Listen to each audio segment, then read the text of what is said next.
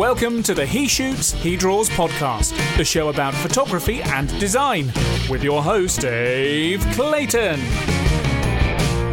Hello, and welcome back to He Shoots, He Draws. And this week I've got a guest whose voice you've heard every single week on the podcast, and you haven't got sick of it because you keep coming back. I've got Mr. David McClelland, the voice of He Shoots, He Draws introduction. So thank you for joining us, David. Thank you very much indeed for having me, Dave Clayton. It's it's good to it's good to hear from you. It's it's good to see you on this uh, little camera back channel we've got. It's been uh, unfortunately a little bit longer than normal since I last saw you because of things that have transpired over the last few months. Yeah, when you think we were probably two days away from uh, having our annual meet at the Mm-hmm. photography show, and then this happened, and uh, and subsequently a lot more events have gone, and, and we've started to see the rollout of, of the effects of it, and uh, and that's kind of why I wanted to chat to you to, today on the podcast because I think of all the guests we've had, every time we talk about technology, you're the person who springs to mind in those kinds of situations. So if we're talking about the best apps to get, the best software to use, the best way to do something uh, in a broadcasting world, you always spring to mind. And and and part of, part of that is you know you, we did a podcast interview with you, cool, two years ago. That was now at the photography show a couple of years ago, and we talked about apps and everything. So I thought it was time to have you back Oh, and talk talk a bit more about you because last time we were sat on a bed and we were talking about iPhone apps and everything. So just to quickly give our listeners a sort of overview of who you are, how have you ended up in this career? If that's not too broad a question, who are you? that's a massive question. And Yeah. and who am I? I'm asking myself that all the time. um, No, just like te- obviously tech is is something for you Yeah. that's that's led you down that path.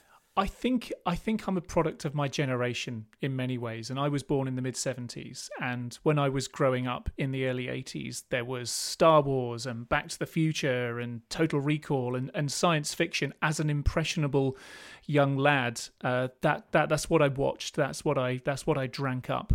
Um, so I guess yeah, the the environment around me uh, and my friends that that was very much what we did.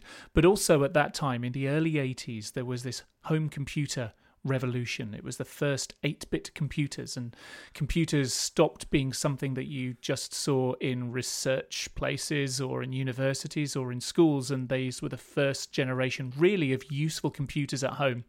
And the story goes something like this. Um, my parents were went on a date night, something that they very very rarely did, and they went to see a film in 1982, I think it was, um, with Matthew Broderick and Ally Sheedy, and this film was Yeah. called War Games. War games. War Games.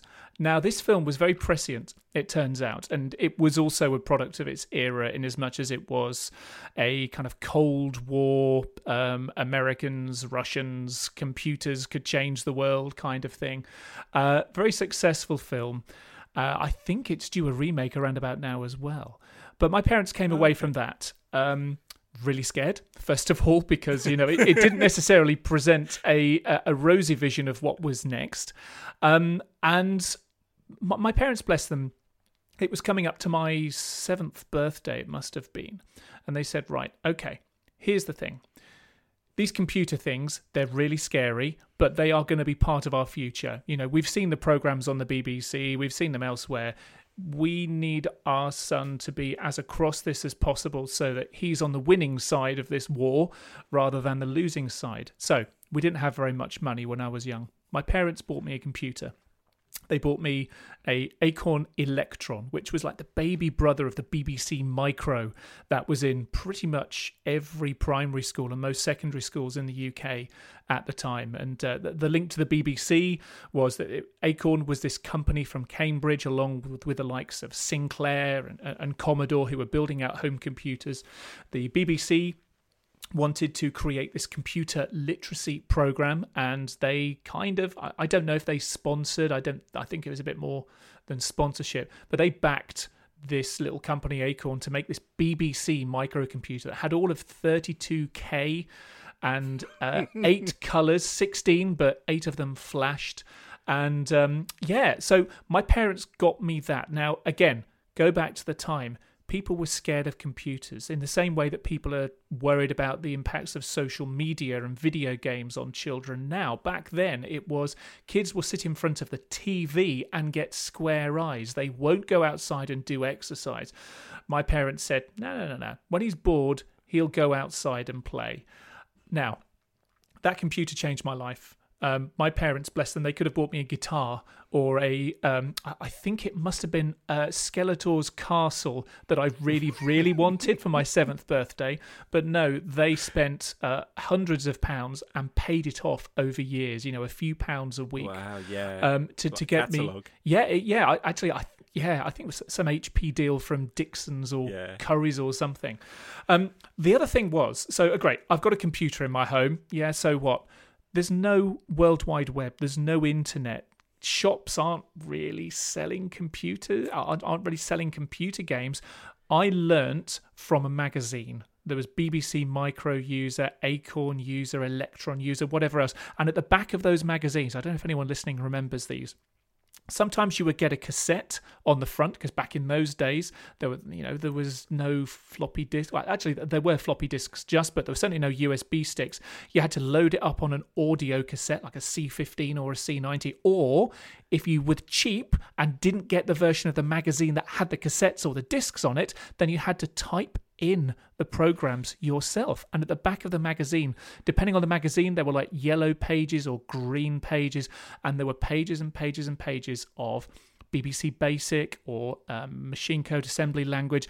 And by typing in those programs, I learnt to code. I learnt to debug. When I spent a day, two days typing something in, and it was rubbish, as let's face it, most games back then Wow. were, I would then Yeah. change it and make it better in inverted commas. There was me, there was my next door neighbor, there was Robbie a couple of doors up, there was Ben who lived on the other side of the park. We all were the same age, we all got different computers. My next door neighbor got a, uh, Sinclair Spectrum. I think Ben had a Commodore 64.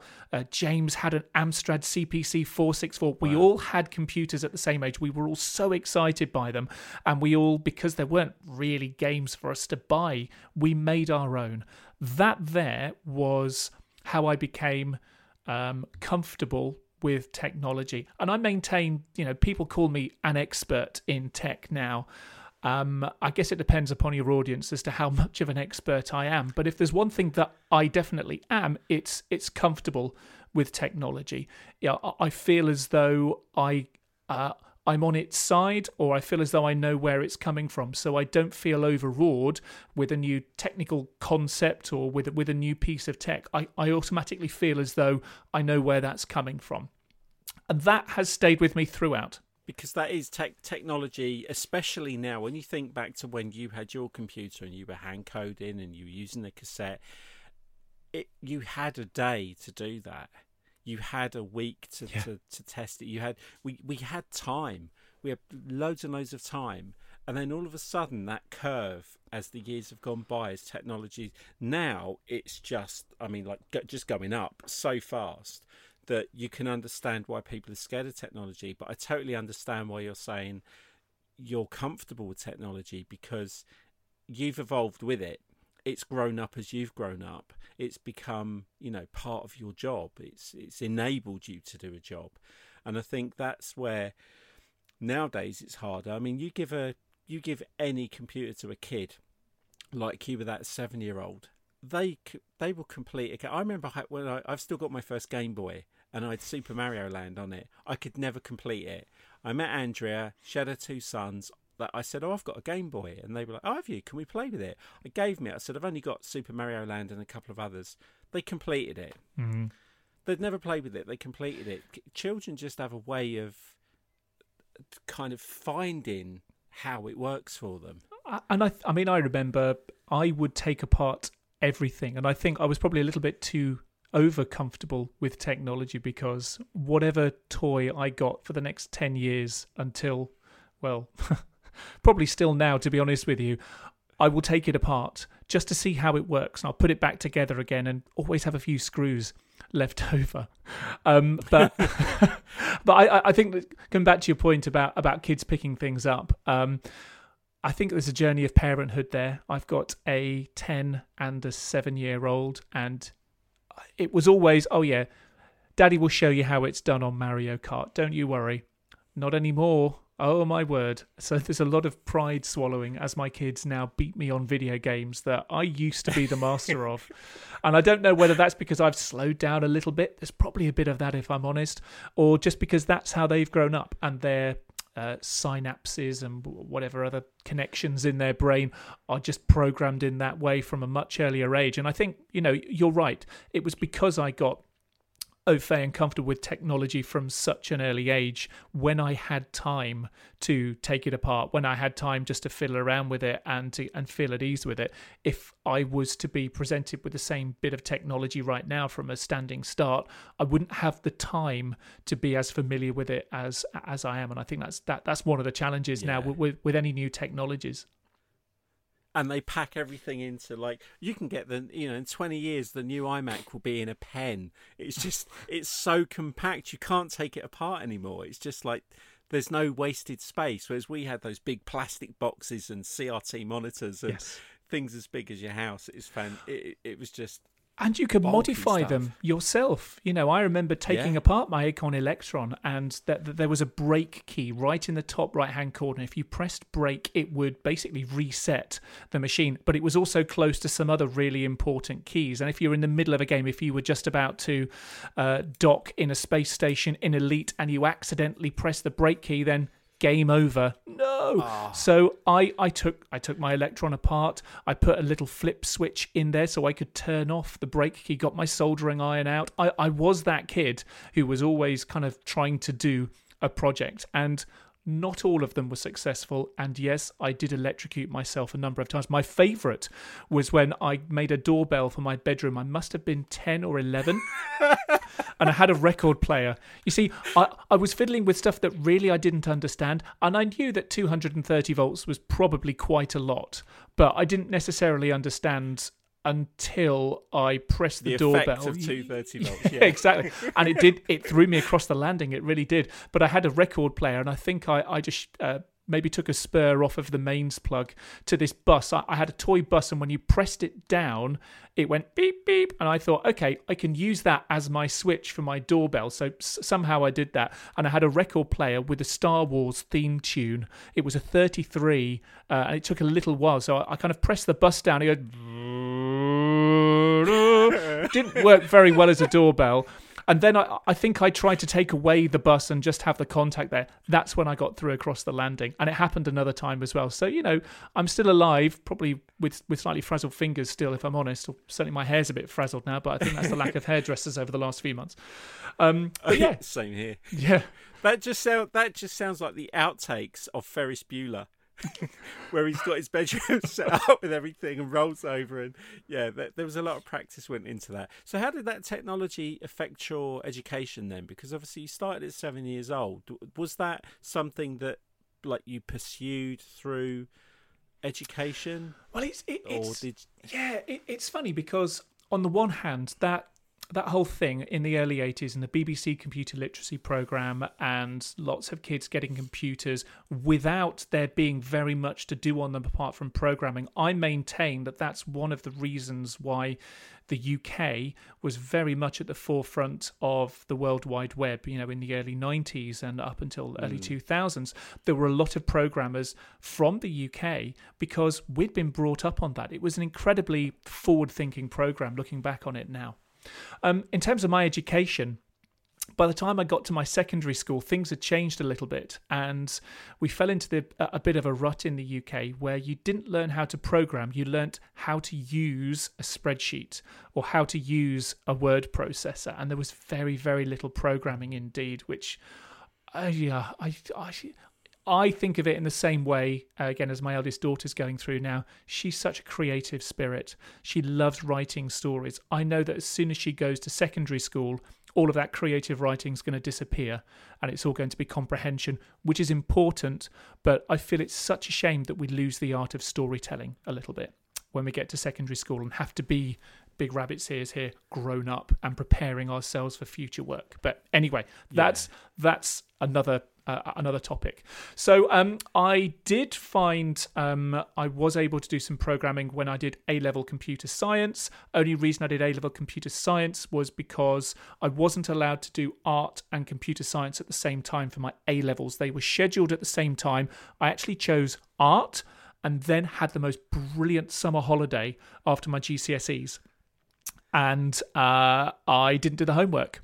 And so I got back to school on the first day of my of my lower sixth form, and my art teacher, Miss Q, Cumine, bless her, this lovely Liverpudlian lady, wanted to know where the where the prep where, where the pre- pre- preparation work that I should have done over the summer was, and I I chickened out, and I said, you know what?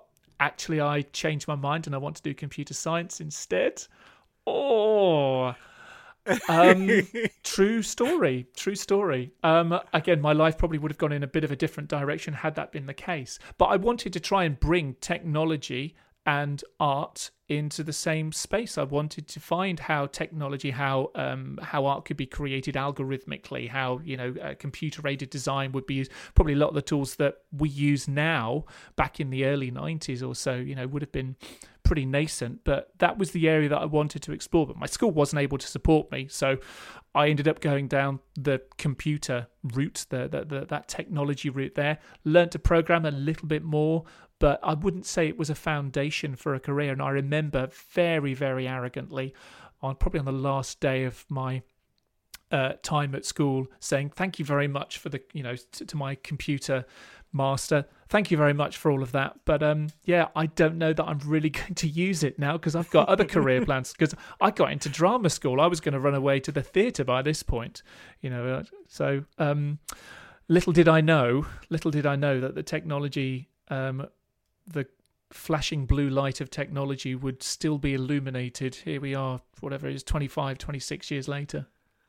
Yeah, that's that fascinates me because I know when I was at school, the most technological thing we had was the language lab, mm. and and we we would just sit in a cubicle. We'd put headphones on. We'd have to listen to French, you know, écoutez et répétez, um, and we had to repeat into the microphone. And the teacher would sit at the front, just pressing a button, randomly listening. So we used to play swear. uh, swear dare. So you had to you had to at least say a swear word and hope that she never hit the button when you run. and you always knew because she'd look up. But you know that and VHS, you know VHS. So for me, yeah, I was born in '65, so I left school in '82 at 16 and went straight into engineering job. Um, I was an arty person, but I didn't have that technology. So I think it is funny when we look at Adobe now, um, mm. and they've had their 30 years in in the sunshine where now art and technology do go hand in hand. Yeah. You know, the, the, devices are created for creativity. I mean, my my daughter, like you said, you've got two daughters. I've got ten and twelve. Uh, I watch them play Minecraft, and that is so artistic. They the things they can build on it. I'm teaching Fleur Illustrator. She they've adapted to that technology. It's great. And now I know, without going too far off the, the beaten path of, of technology, there you mentioned you went to drama school.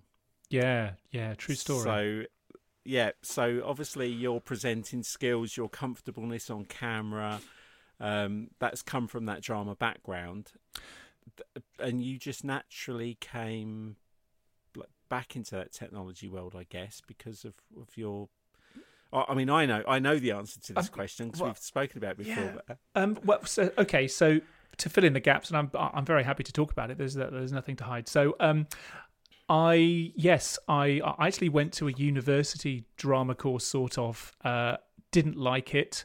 Um, left after my first year. Ended up working for a year. So this is 1996, and I'm living in London at the time, living in East London. This magnificent place, Docklands uh, Canary Wharf was was growing. Um, I would I was taking a year out to audition for drama schools, uh, living literally living on a on a couch uh, in Mile End, and um, I got a job. I got a temping job at a company called Reuters, who had a big technical centre just overlooking what what is now the Millennium Dome, or not not the Millennium Dome, the the, the O2. Mm. Um, and all of a sudden, I was kind of thrust into this corporate world that I'd never really experienced before. But again, kind of bringing some of my technology skills, I felt comfortable with it and you know I, I was recruited basically as, a, as an admin assistant on a temporary contract. And by the end of the nine months or so that i was there i was you know doing code. I was you know uh, being a sysadmin on, on various systems on what turned out to be a p- pretty landmark um, bit of technology that oh, sorry siri. I, I don't care if you don't understand. Technology eh? You'd have it I'm leaving that in. That's just perfect. Siri's a little bit too eager. Um, so yeah, I was I was I was working in technology in this in this enforced gap year or self-enforced gap year. Uh, for a, a big company and having a really, really good time doing it. And I remember I was auditioning for, for various drama schools, got into one that I really wanted to go to, but the fees for for this um, acting degree were ex- extraordinary and there was no funding. You know, this was at a time when there were, if you went to university and did a an English degree or law degree or whatever, you would get a, mandatory grant. For acting, for any kind of practical stuff like that, no, you're on your own sunshine. Cough up twenty grand, otherwise you ain't doing it. And it's like, whoa, that was a lot of money back in the in the mid nineties yeah. by this point. So um, I remember I had a really tough decision to make do I stay at Reuters and they, would offered me a permy job, or do I go and try and make this acting thing work without really much of a clue how I'm going to get through the three years?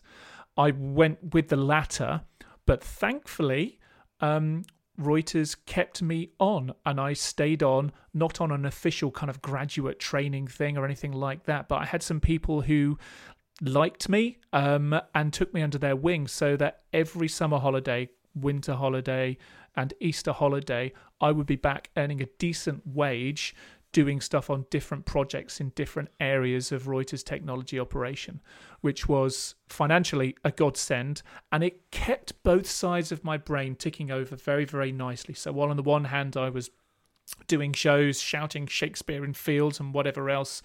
Um, for the three years I was I was at Guildford School of Acting, as it was.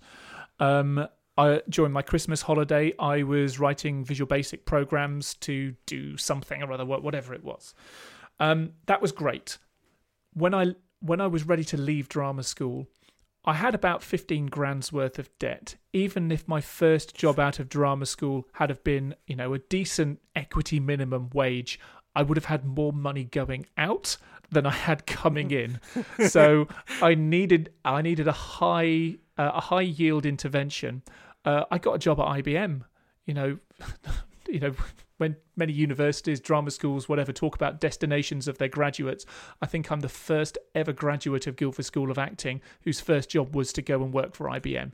Um, so I, I moved out of Guildford. I moved down to Portsmouth to the IBM headquarters, um, and I worked there in the end for a couple of years until I'd a paid off enough money, b kind of pulled myself together because you know there, there were a few crossroads moments. I'm not going to lie and then yeah. uh, C auditioned for jobs, and I got a job that took me touring around the country, um, shouting yet more Shakespeare uh, in some amazing theatres. And my girlfriend at the time, who I'd met at Guildford, was also touring around doing a different show. We were we were living living the life at that point.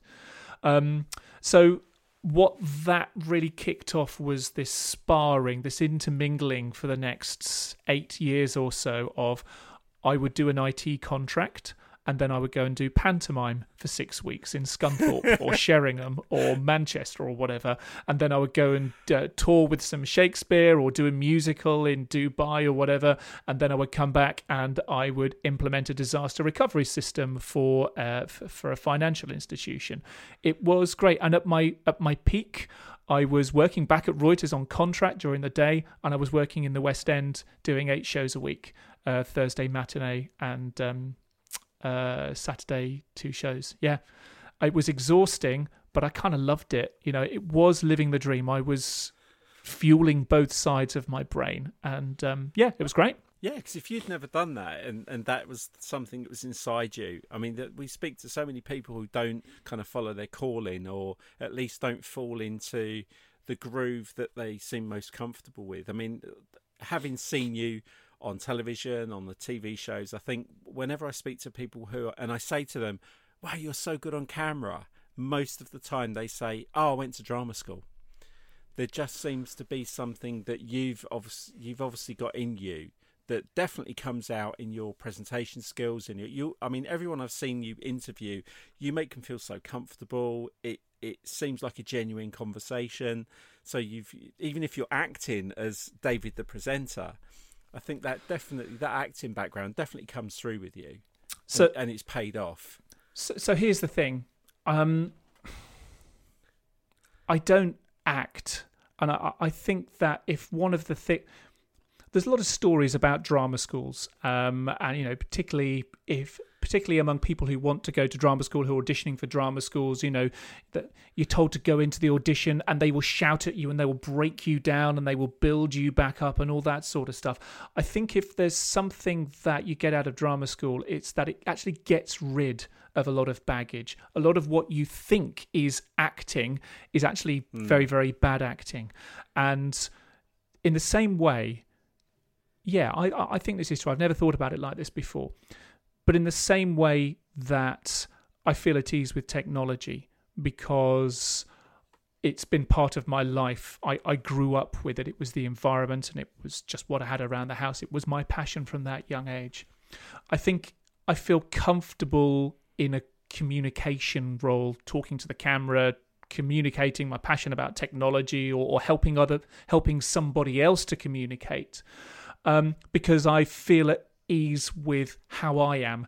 I'm not acting as somebody else. If I'm anything, it's a, it's me on a good day. It's being able, yeah, yeah. I, I guess it's being able to summon me on a good day for the moments when I'm uh, on show or on camera or whatever. If I'm being somebody else, that's bad news, and you know, it, it it's not truthful um, and I'm not, and I'm doing myself a disservice. And I think that that was the revelation. The reason that I I moved away from acting was that I wanted more control of my career. Um, and I'd reached a point 2009, 2010 or so where you know the, it's it, it's a really really tough business, particularly for particularly for women because there are much fewer roles, um, mm. and particularly for blokes of a certain age where there's also you know a, a lot of competition. But I just you know at the height of it, I would get a phone call on a Friday from my agent saying, Right, Bill Kenwright wants to see you on Monday morning to play one of the brothers. It's a 12 week tour of Joseph. If you get the gig, then pack your bags because you're off on Tuesday for the next 12 weeks. Uh, oh, yeah, and he got four weeks rehearsal or three weeks rehearsal, whatever it is. And I think once I was starting to settle down and, you know, have babies and and that sort of stuff that sort of lifestyle becomes very very difficult and I didn't want to do that anymore but at the same time I felt that by not wanting to do that I was letting myself down I was letting my agent down because at the end of the day agents make money when I'm working so I felt as though I needed to combine the two to find this middle ground and that was when this penny dropped it's amazing that now looking back it's amazing to me that it didn't drop beforehand. Though, hang on a minute. I'm very happy standing on stage talking. I'm very happy standing in front of a camera talking and talking to people, whatever. But also, I think I know what I'm talking about with regards to technology. I always get shoved in front of customers for presentations and so on. Why don't I see if there's a way of bringing these these two things together? And it just worked for me. And I, I glibly say, I learnt that I much prefer saying my own lines than somebody else's. Now that makes me sound, I, that makes me sound, I, I don't know, a not very nice word, no, I, and I don't I'd, mean it like no, no, that. I'd but... agree with that. I'd agree with that. You, you're more comfortable talking about something you're genuinely interested in and that comes across that I was trying to say earlier is when you are when you are speaking about technology when I've seen you presenting when I've seen you at events you're genuinely interested in what you're talking about anyway. Yeah. And you're kind of getting first hand knowledge. You'll get you're the guy that's speaking to I don't know Jony Ive about the the technology, the design or something. When you're speaking to those industry specialists, you you understand their language. You understand what they're talking about to to direct the conversation to make us understand what's going on. Yeah, yeah. Um, if I'm not excited about it, or or passionate about it, then why am I doing it? Again, that sounds very conceited, but I'm in a in a very very fortunate position that I've been able to fuel my passions. It's been hard work, and sometimes you know I've been flogging a dead horse, um, but you know, what, go, going back.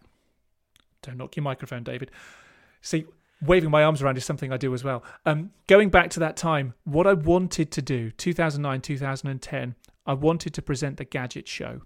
So the Gadget Show um, is a big television franchise um, all, all, over the world, but it came out of the UK. It's probably about 15 or 16 years or uh, old or so now. And um, you know Jason Bradbury and uh, Suzi Perry. It was the cool. It was the place where cool kids learnt about tech, and I wanted to be part of that. Unfortunately, I was probably a little bit on the older side. I wasn't quite as quirky looking as either Ortis, Jon, or uh, or Jason.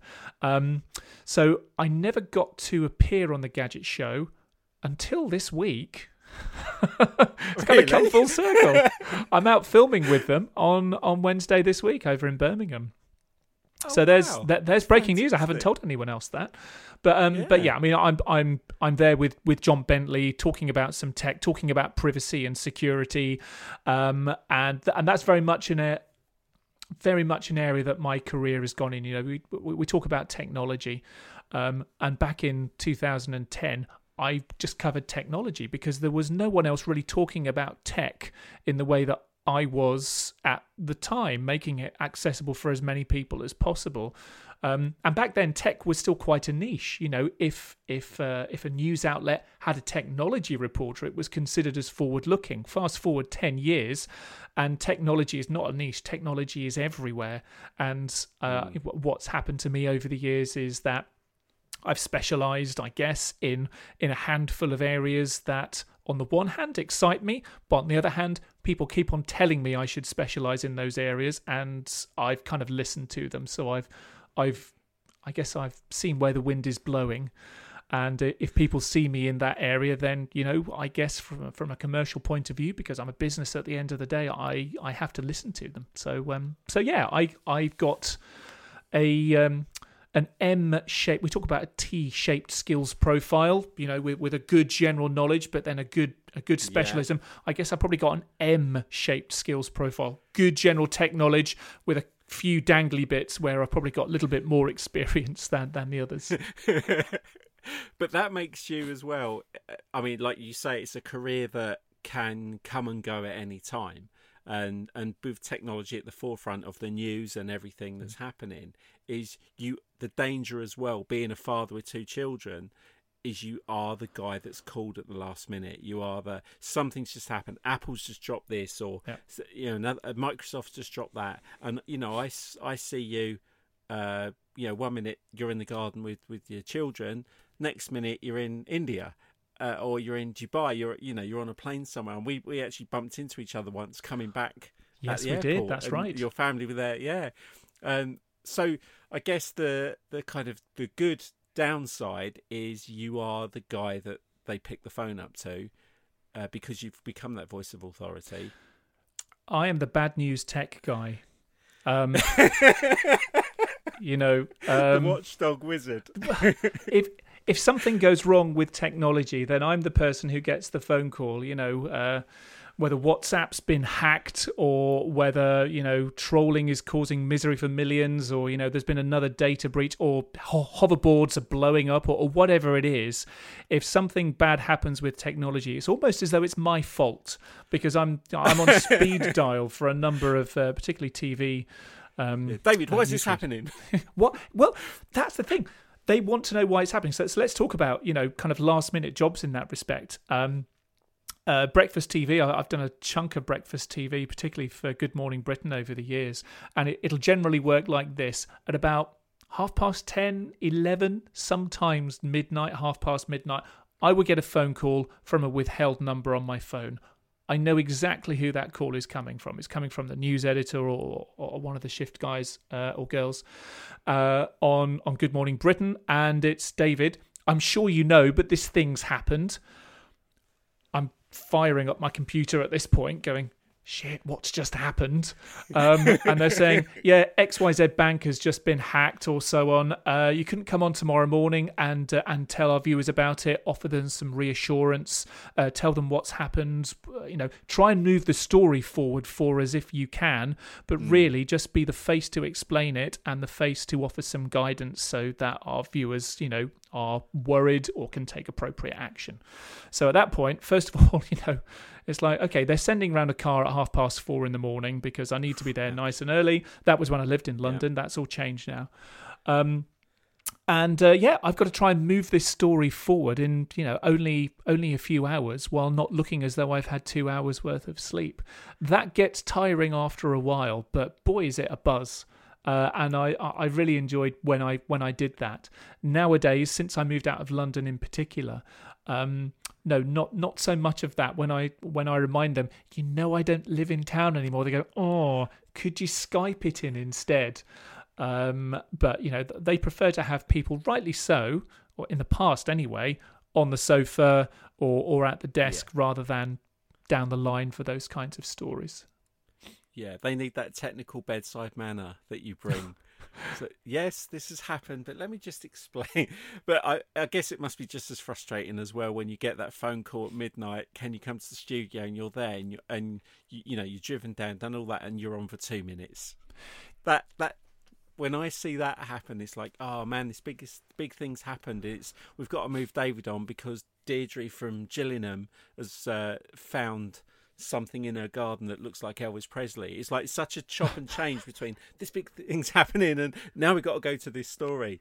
But um, like you say, you you bring the you bring the knowledge to the story in such a way that it, you're not sitting there going, "Yes, this is disgraceful." My, you know, our banks are being hacked. You actually explain what's happened, and I, I guess you, you know, you are it is nice that you are the reassurance of the bad news rather than the bearer of the bad news. I guess if there's if there's things that I can do as a as a journalist, it is to first of all understand and then communicate what's happened. And often there's a big there's a big bridge between those two. Understanding what's happened, often with a breaking news story, that isn't particularly clear. So you need to know know what you know, know what you don't know and then find a way to communicate that that's appropriate to your audience and say for, for Good Morning Britain, but the same goes for um, BBC Breakfast as well. You know, understanding that typically um, it's it's going to be a certain demographic who you're communicating with who aren't necessarily the most tech savvy. But the other thing that you do is bring context as well, and that's the kind of thing that I think you know goes beyond just reading the news story or, or, or, knowing what's happened. It's it's understanding the same thing happened three months ago um, with. Uh, with a competitive company, it's it's being able to bring other insight into that story, and then the third thing, if there is one, is to yeah, what next? So what? What does that mean? You know, it's particularly for for for breakfast, but or yeah, I say I say particularly for breakfast, it's people watching stories that matter to them, and they will want to know what they need to do as a result of it. And again, if I can bring anything, it is yeah reassurance, but also practical advice on right. Go and phone up your bank right now, or, or whatever the advice may be, uh, but delivered, like you say, hopefully with a bit of friendly bedside manner. So, all right, you mentioned three months ago. Let's let's bring it up to date. So February, March comes along 2020. You've been on TV shows, you've been broadcasting, you've been going to events. All that stops. So, how does David McClelland in 2020 now feel about you know what's how's your world changed because obviously I can see you're sat at home in a home studio you've not been able to be in a studio for a long time. Uh, technology brands such as Zoom have kind of come to the forefront. Uh, TikTok has exploded. There's so many different things that have come out of this past three or four months.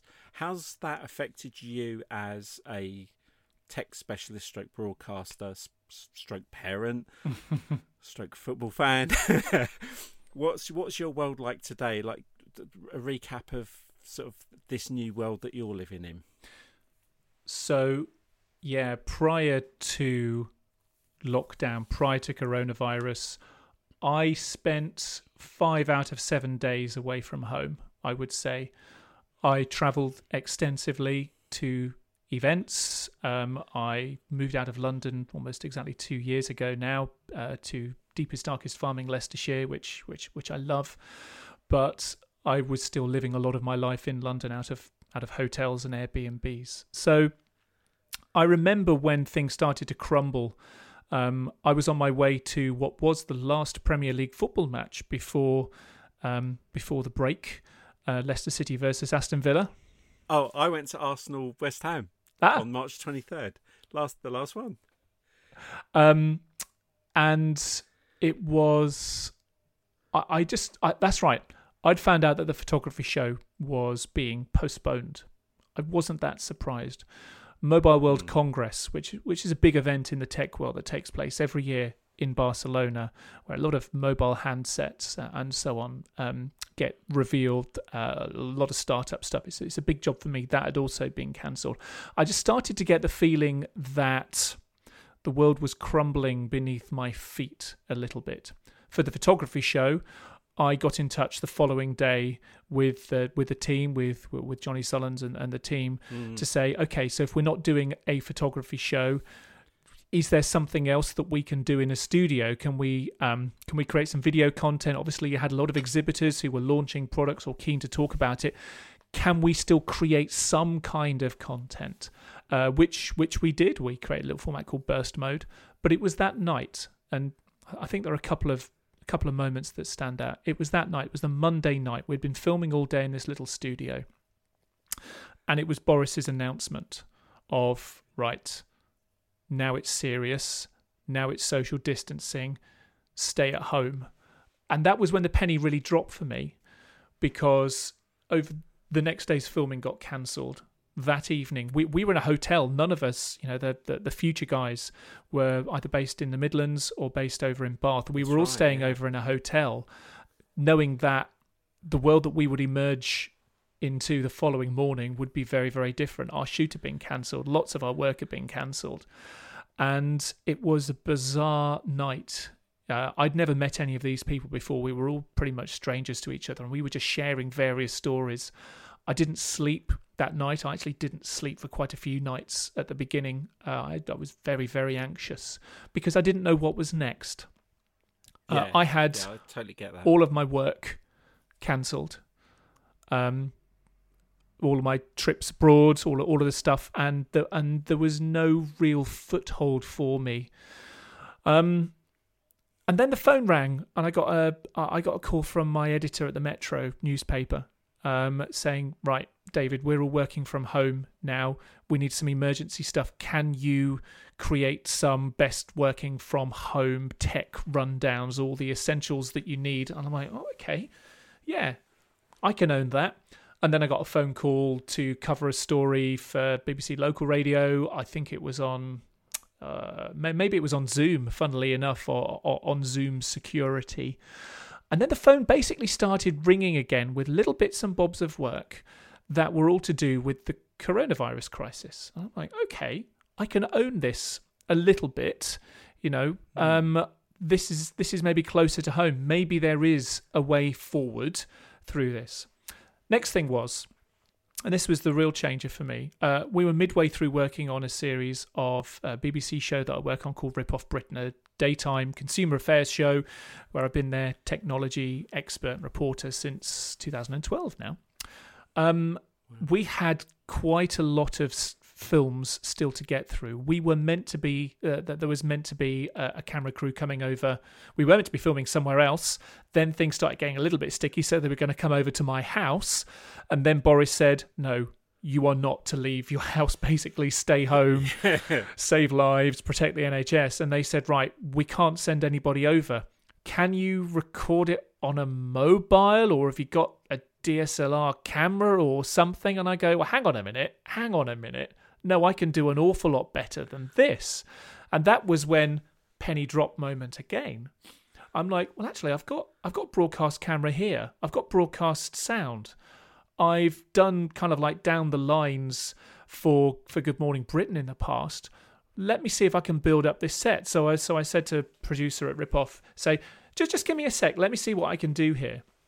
So the following day, I was doing an interview, um, nicely lit, with a broadcast camera, talking directly to my producer, who was on an iPad mounted just by the side of the camera, with a my, my talkback earpiece. It was great, and they were so impressed. They go, "We've never worked like this before, but this has been brilliant." They got in touch a couple of weeks later saying, "We're right. We've we've, we've got some more films. Obviously, we still can't come out to you, but you know, would you be happy to do some more of this for us?" And I'm like, uh, "Yeah, of course." Um, and all of a sudden, it, it just seemed as though I don't need to go out. I don't need to have a camera crew come come here because we can be far more efficient. I can film at home in my kitchen, in the garden. Actually, I haven't. Actually, uh, I have filmed in my garden. Actually, now you come to mention it, um, and still get the same broadcast output as as we would have got were they here. And that seemed to be a revelation for them. Then I got a phone call from um, Watchdog, uh, not Watchdog.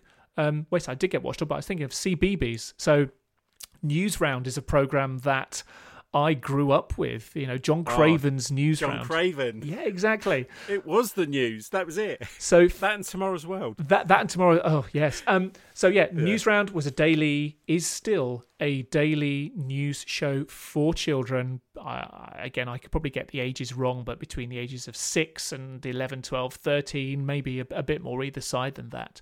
I grew up with it. So I got a phone call from a producer saying, actually, could you record a piece for us on online safety?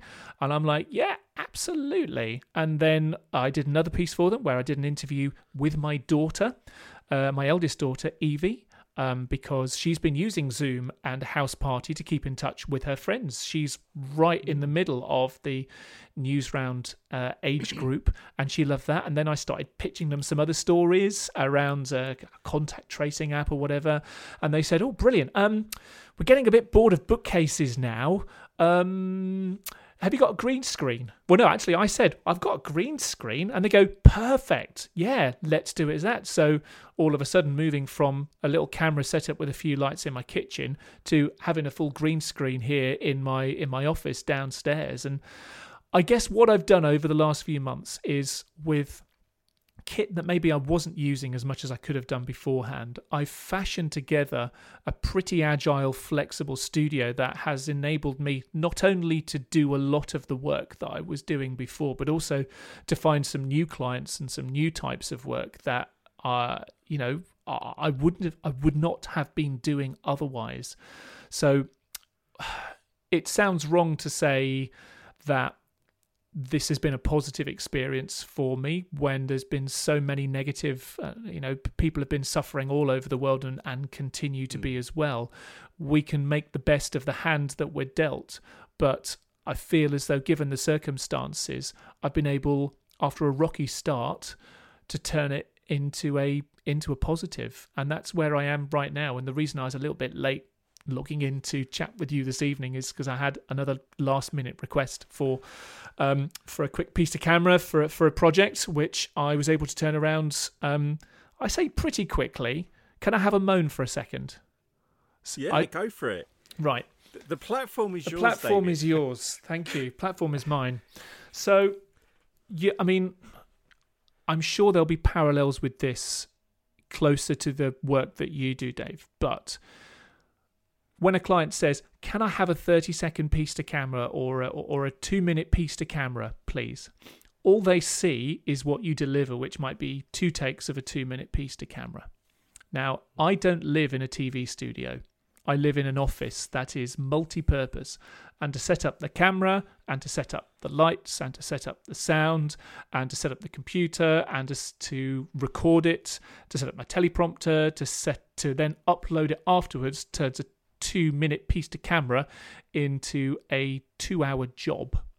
Now, clients, on the other hand, whoever they are, uh, I'm, I'm thinking less news here, probably more corporate, think, oh, hang on a minute, he's doing it from home. Or that's really easy for him.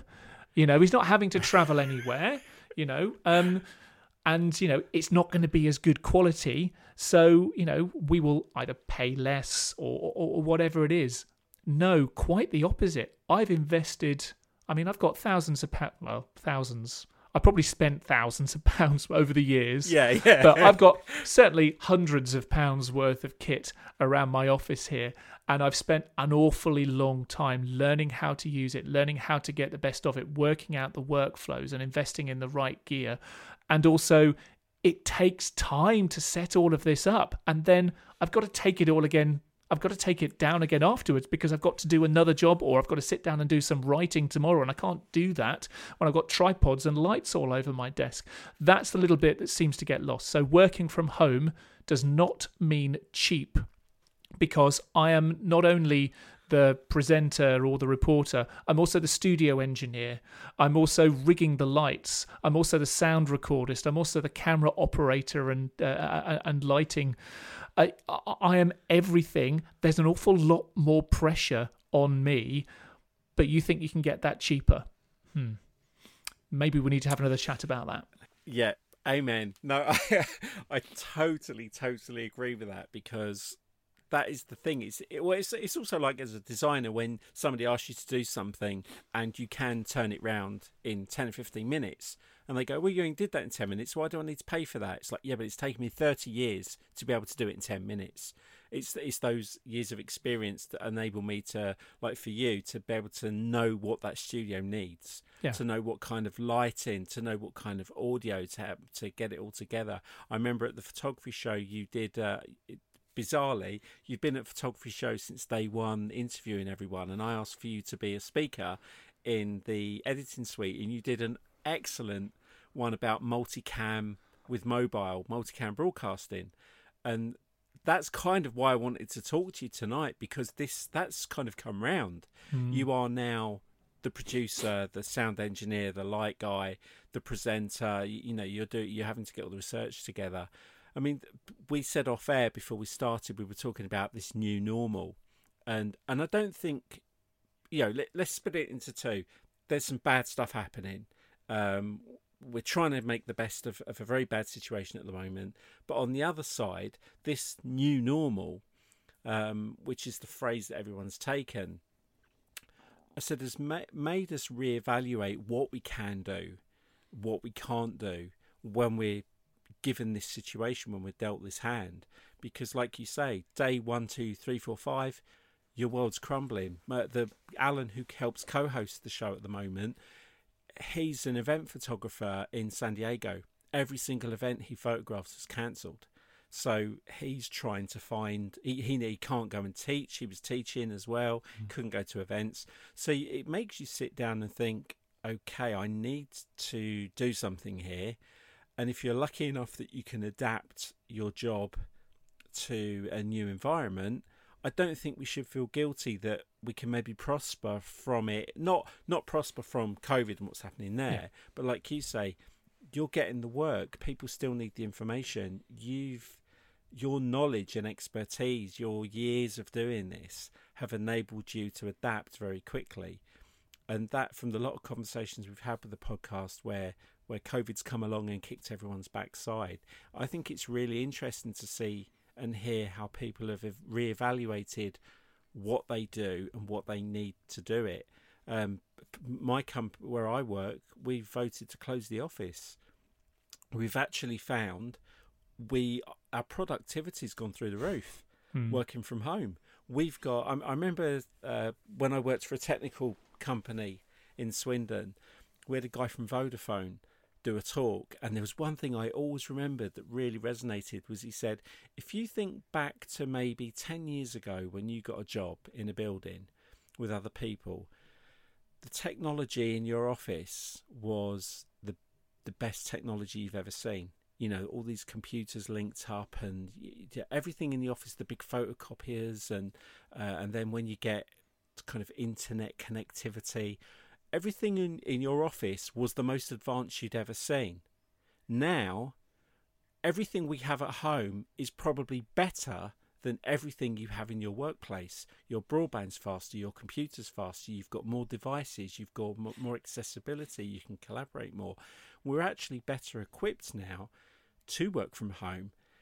And I think in this environment now, a lot of companies are actually seeing that they have to come up to date with technology because it's what's guiding us forward. You know, uh, I spoke to a guy uh, on uh, Nick Longo, who's one of our interviews, and we were talking about brands that have kind of come out of this situation. People used to say Skype, now they say Zoom. Mm-hmm. You know, everyone was all about Twitter and Facebook and Instagram. Everyone's all about TikTok. It's just these things are, are, are, coming out and people are adapting and finding ways to use them. That when I first heard about TikTok, I'm like, now I watch people show me how to use Excel. Pretty sure that was that wasn't what it was originally envisaged for. No, but it's it's just funny how yeah. how the, this new evolution has come around. On that thing about working from home, um, since we moved out of London, we've been renting, um, and we've been trying to buy a house for what seems like a year now. We were very close, very close uh, late last year, but then the chain fell through for one reason or another. But we knew that we would have to downsize before we could then upsize. But mm. the house that we very nearly moved into didn't really have a spare room. Now, I we, we've all been thinking how different an experience lockdown would have been had we moved away from where we live now. Had we not had an office that I can you know not at the flick of a switch but with 45 minutes notice turn into a green screen studio or, or whatever because that's enabled me to, to work. And you know I've been working all the way through this last few months which has been great while the children have been in the dining room you know uh, doing their homeschooling or whatever. If we would have all been squeezed into one room or or whatever I I just don't I it would have been very different. So taking that forward with whatever this new normal looks like if working from home becomes a thing if depending upon the line of business that you're in if you need to have an extra space that you can actually call your own then i think that's going to change where people live if they don't need to be in city centres mm. or, or in towns to the same extent if they're only going into the office one day a week why live within a commuter belt and pay twice the price for half the footprint why not move mm. further out where you can have the extra office space or studio space or wh- wherever it is so that you can work from home without falling over your kids' homework. I, I think that this could change quite a few people's um, expectations of what they need in a property where they live uh, in order to carry on working, which um, I I, I don't think it's a bad thing. It's certainly going to cost me more money. You know, all of a sudden, the house that we're going to be looking at now definitely, absolutely either needs to have an outside space, space for me to build a shed at the bottom of the garden, or another room in the house that I can soundproof a little bit and call a studio. I hadn't thought of that. I mean, I've, I've been thinking of, you know, talking about how businesses, you know, middle management are suffering. Yeah because you've got the people who do the work and the people who make sure the work gets done, and you've got those ones in the middle that kind of float and, and micromanage. But like you say, now why do you need to live in London? You know, if you don't need to be in an office every day, if you can move out, you've got more money, you can get a bigger house. Um, you know, when we moved, I always knew I'd need an office. And when I got the job that I'm doing now, the agreement was because of where they are in Hereford and I'm in Swindon, I couldn't go in every day, so I go in twice a day, work from home three days a week. I, I needed an office. Now, my eld, my youngest lad of, the, of our two lads, he's 22. He's working from home on the dining table. Mm-hmm. My daughters are trying to homeschool. He's trying to, you know, do work calls. Um, we got to bring the girls out the, the room, so they've got to go and sit upstairs. So we while we haven't got the biggest house like you say if i didn't have this office to do my job i think it would have been like cage fighting. Yes. It, it, it, it blood just and would all. have been a free for all yeah. So I, I think that's that's a great piece of advice for for anyone listening that's now in that kind of limbo of of being able to work from home or having to be in an office is look at being self-equipped. Mm um, can you work from home? What do you need to work from home? Because I've been, I mean, I've saved a fortune. I've saved an absolute fortune yeah. not driving into work, various associated costs to that. So I've been investing that money into this office, which is currently having a complete clear out at the moment. I Um, think we've all been clearing stuff out over the last few months, haven't yeah, we? yeah. It's a shame the tips haven't been open to uh, to Oh, receive it. My I got- garage is full of stuff at the moment. I got my first tip appointment last Friday. I was so excited. Yay! Um, but yeah, it's I've been investing. I've got 24 hours back of commute time a month wow. uh, that I was spent in a car. Now my podcast listening has dropped, Yes. um, and and we've seen that in the numbers of the podcast. You know, the numbers have dropped about 25 percent. Uh, so those habits have changed. But I got 24 hours back, and so I've been trying to use that time to improve myself, learn another skill, spend time making this environment what it needs to be because you know, I want to carry on working. I'm I'm I'm older. I want to still be relevant in the industry I'm in, but you know my trips were cancelled. I would have been to America three times already this year. wow. I'm now doing two online conferences, which is interesting to see. Um, and obviously, you and I are heavily involved in the photography show in September Indeed, yes. Which we're working on. So that's coming together at the moment. So I think from the from that conference point of view for 2020 at least, it's been interesting to see how events have gone online and and how that's working for them. And how people who don't like to travel are being able to get education from from these things that we they wouldn't have normally done. I couldn't agree more. Um, and as someone who spoke or hosted or moderated at events in the past, um, obviously there's lots of people who you and I both know who work in the events industry, very, very good friends and, and companies we've worked with in the past have really suffered over the last four months, whatever it is now. Um, and have had to adapt, and, and moving online has certainly been one of those uh, adaptations that many of them have made. I don't speaking personally, I don't know that the platforms are there yet. You know, I haven't Hmm. seen very many wow experiences that I think make the most of um, that that bring the real event experience through the computer screen. Obviously, that isn't possible, but I don't know that technology's quite got there yet. Obviously, things like Zoom and Skype and Microsoft Teams and, and all the rest of those video chat platforms, they've been there for years. Let's face it. You know, the Mm. technology hasn't changed. It's, you know, us being backed into a corner and being forced to use it and trust it is what's changed. But the same isn't there with, I think, with event platforms yet. But that that will change. You know, software developers, I'm pretty sure, will be realizing what's going on here, and they'll be experimenting and trying to create some new platforms. Probably just landing when we're coming out of lockdown and starting to go to more physical events again. But they'll be there for the next time for the second spike or whatever we're calling that stuff now. But in Or yeah, or any kind of emergency. Well- that they're having it there. Yeah, exactly. Um, and I think there are going to be a number of changes in the events industry. You know, maybe in the northern hemisphere, not having events in the first quarter of the year when it's flu season is going to be one of those changes, and we'll see it late. See more, many more events towards the latter end of the summer when you know there's less less spread again for us in the northern hemisphere. But what I have seen from online events and you know events that I have participated in as a delegate or kind of working on the event um, as a as a host or interviewer or whatever. Two things. First of all, and you you hit the nail on the head.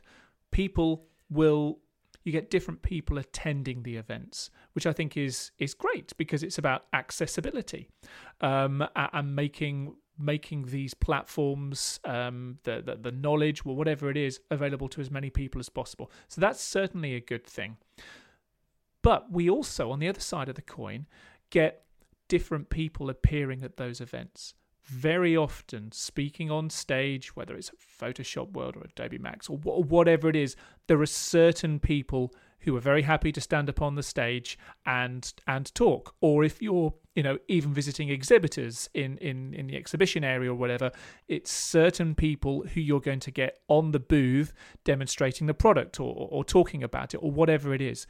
But actually, the opportunity that we get when we've got a camera on someone's laptop um, in, in their home or in their office or whatever, you get different spokespeople, you get different experts. You see them in an environment in which they probably feel more comfortable or at least able to uh, express themselves differently. And I think that's really exciting. So it's opened up events not only to a different audience, but also we're seeing different people uh, talking at those events as well. And I think that we, we've still got a way to go with that, but I think that's potentially really Mm. exciting.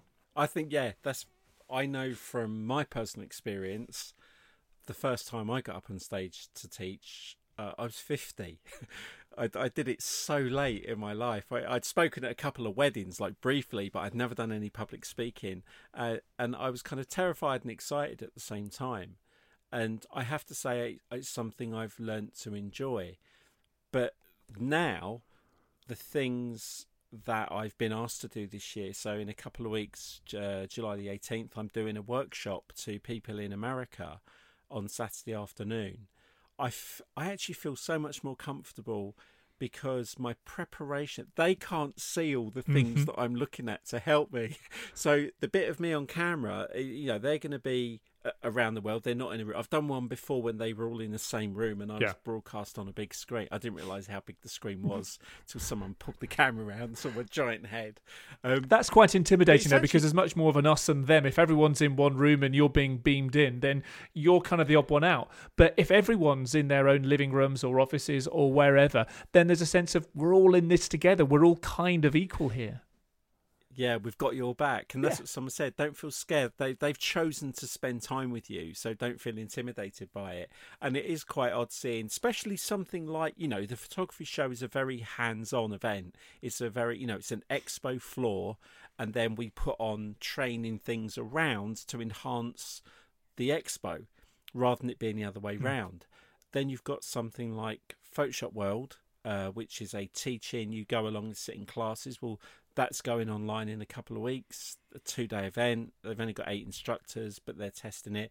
Adobe max 15 16 17,000 people. Mm, they have you know they hired out the staples center for the max bash and had vampire weekend and you know they have all these events on going online.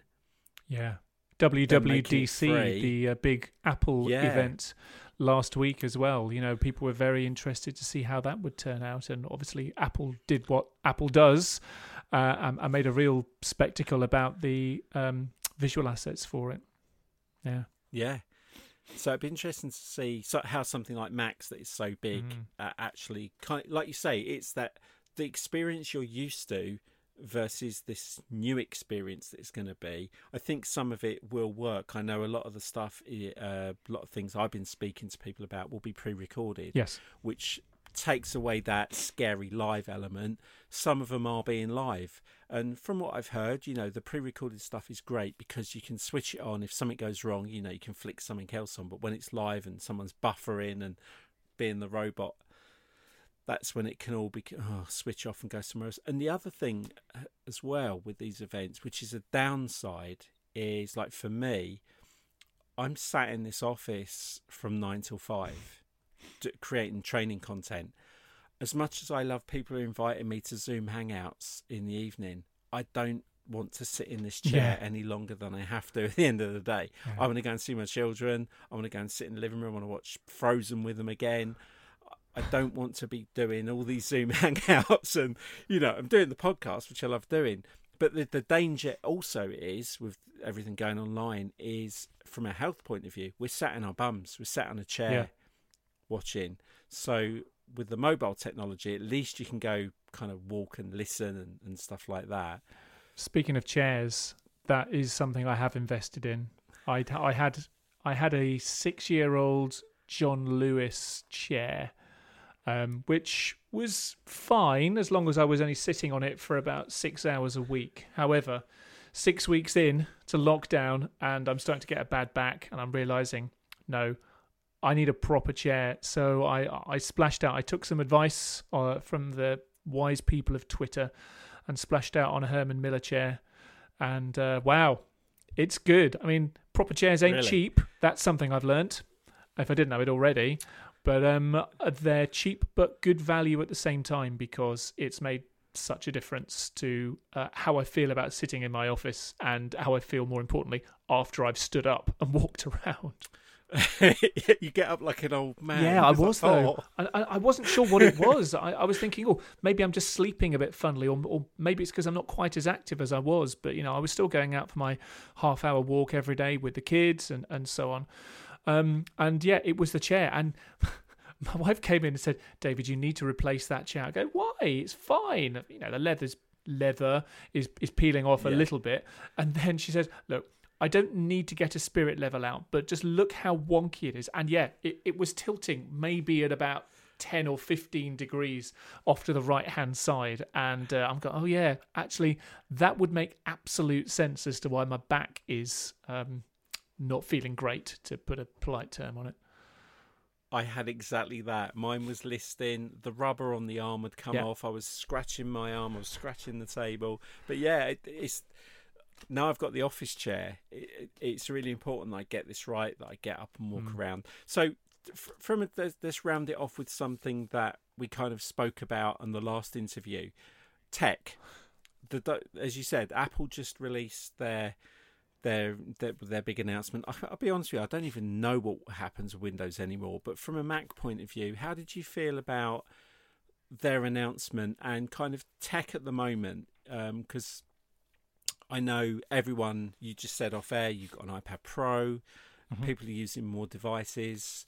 What do you think, kind of for the rest of the year? What excites you about technology at the moment? Whoa, oh, it's the big questions right right at the end there, Dave. Um, so Yeah. what, what what Apple announced last week at WWDC were uh, new versions of its operating system. It's its it's its big software showcase. So certainly for um for the iPhone, I, okay. So one thing that did interest me, I, I'll tell you that much. Um, spatial audio. So somebody sent round a link a few weeks ago um, to a hairdressing, at an 8D hairdressing experience. It's a video on YouTube. It's 12 years old now, something like that. But it says, put your headphones on, have a good listen. And what it is, it is spatial audio. It was recorded perhaps with a binaural microphone, which is uh, one of these. It's a head. It's got two microphones that are where the where your ears are. And if you close your eyes, you've got uh, a complete 3D sound stage, and you are basically having a haircut. I'll, I'll send you a link. It's brilliant, excruciating to listen to because you you hear somebody whisper in one ear, and then you've that they've got the clippers out, and oh, I always get the twinges when the clippers come out. It is incredibly realistic sound um, that uh, is great, and I'm surprised that there's not very much more of that. With that, that's not used more in drama or or in audio storytelling or anything like that.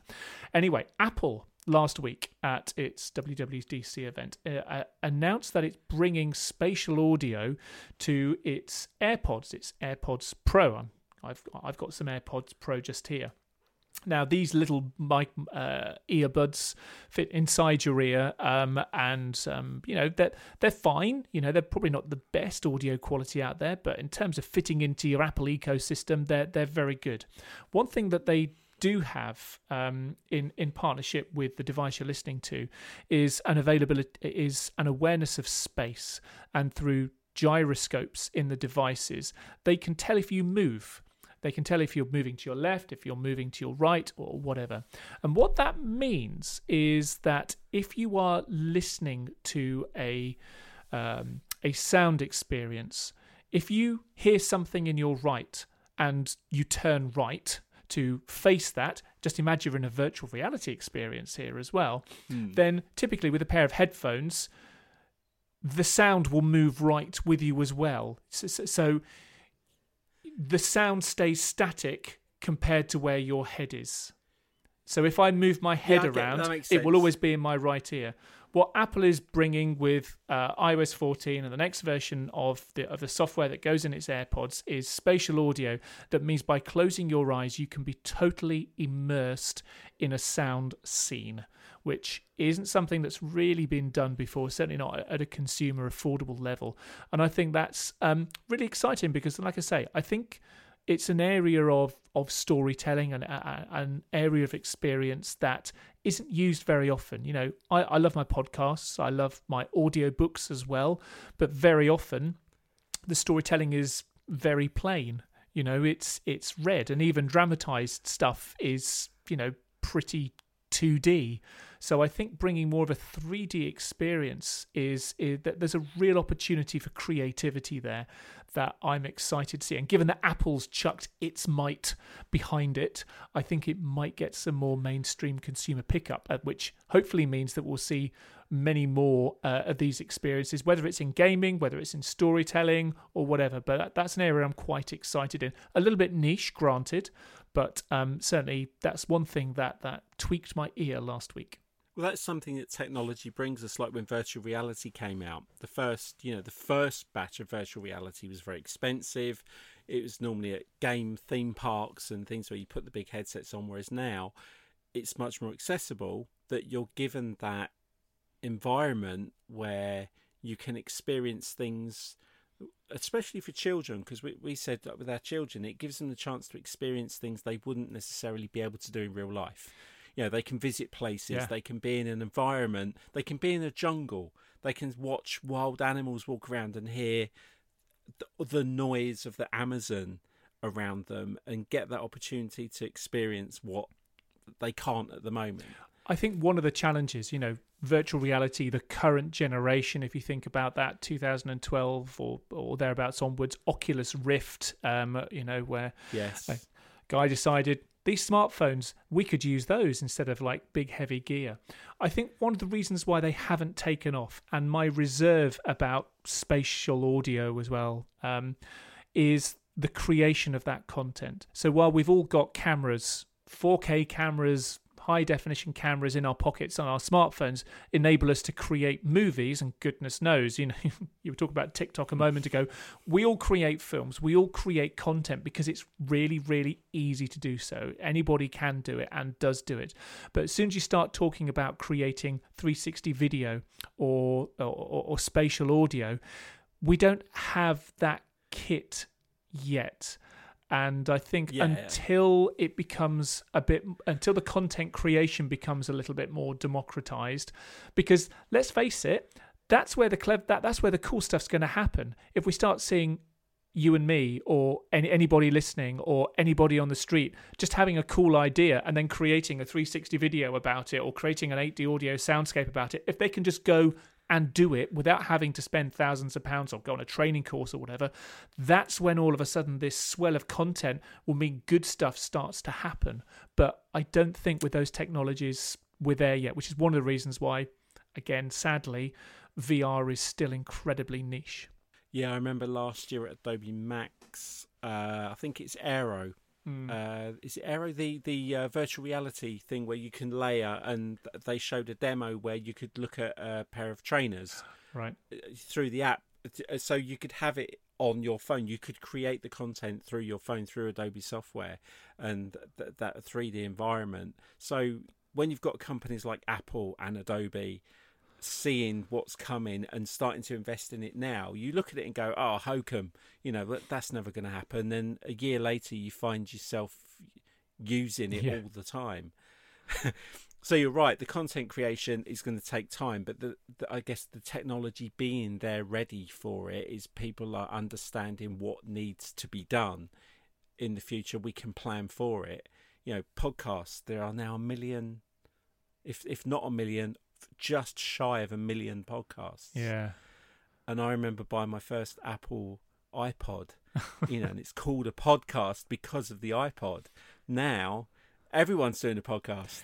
It's an old school friend of mine, uh, and then uh, Guardian journalist who invented the term podcast, Ben Hammersley. Oh, really? Yes, yes he ah. has that. He has that accolade. Again, it, at least he claims it. Um, I, I, I haven't seen exactly where um, where he first wrote it down, but it, it certainly seems to be widely attributed to him.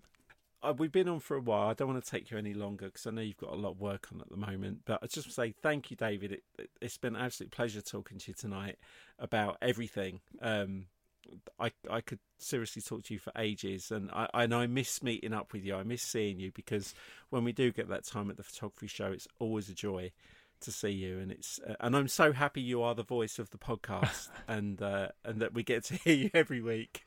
Um, say th- th- thanks for everything that you've done, for what you're doing. I hope that that this world that we continue to live in, in fact, as we speak, I just saw flash up on the news that Leicester's gone back into lockdown. I believe. Oh no, including closing of shops and school.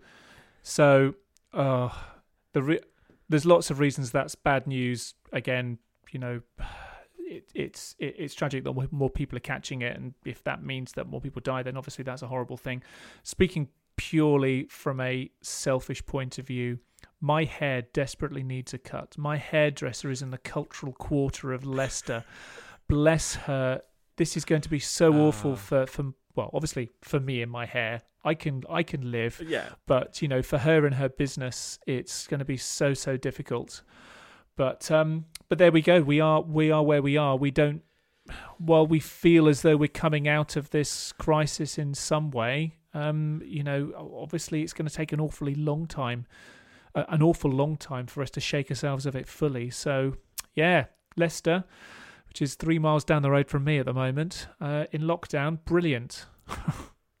I know. It's. I think it's the difference between coming out of it and getting used to it, and and that's that's how we've looked at it. And, and I know we spoke briefly off air about some of that, the the COVID side, but I think whatever the rest of 2020 brings us, um, I just hope for everyone's sake, everyone listening, you know, just use common sense. If if you don't need to be anywhere, don't go anywhere. Yeah. just stay safe watch David's content, go and find some great little tips and tricks and things to do and things, you know, if there's anything bad news, watch out, it'll be on the on the virtual couch in, in the morning. Oh yes. But uh, thank you for your time, David. It's been a pleasure having you on again and uh, I hope to see you soon. Cheers, Dave. Speak to you soon.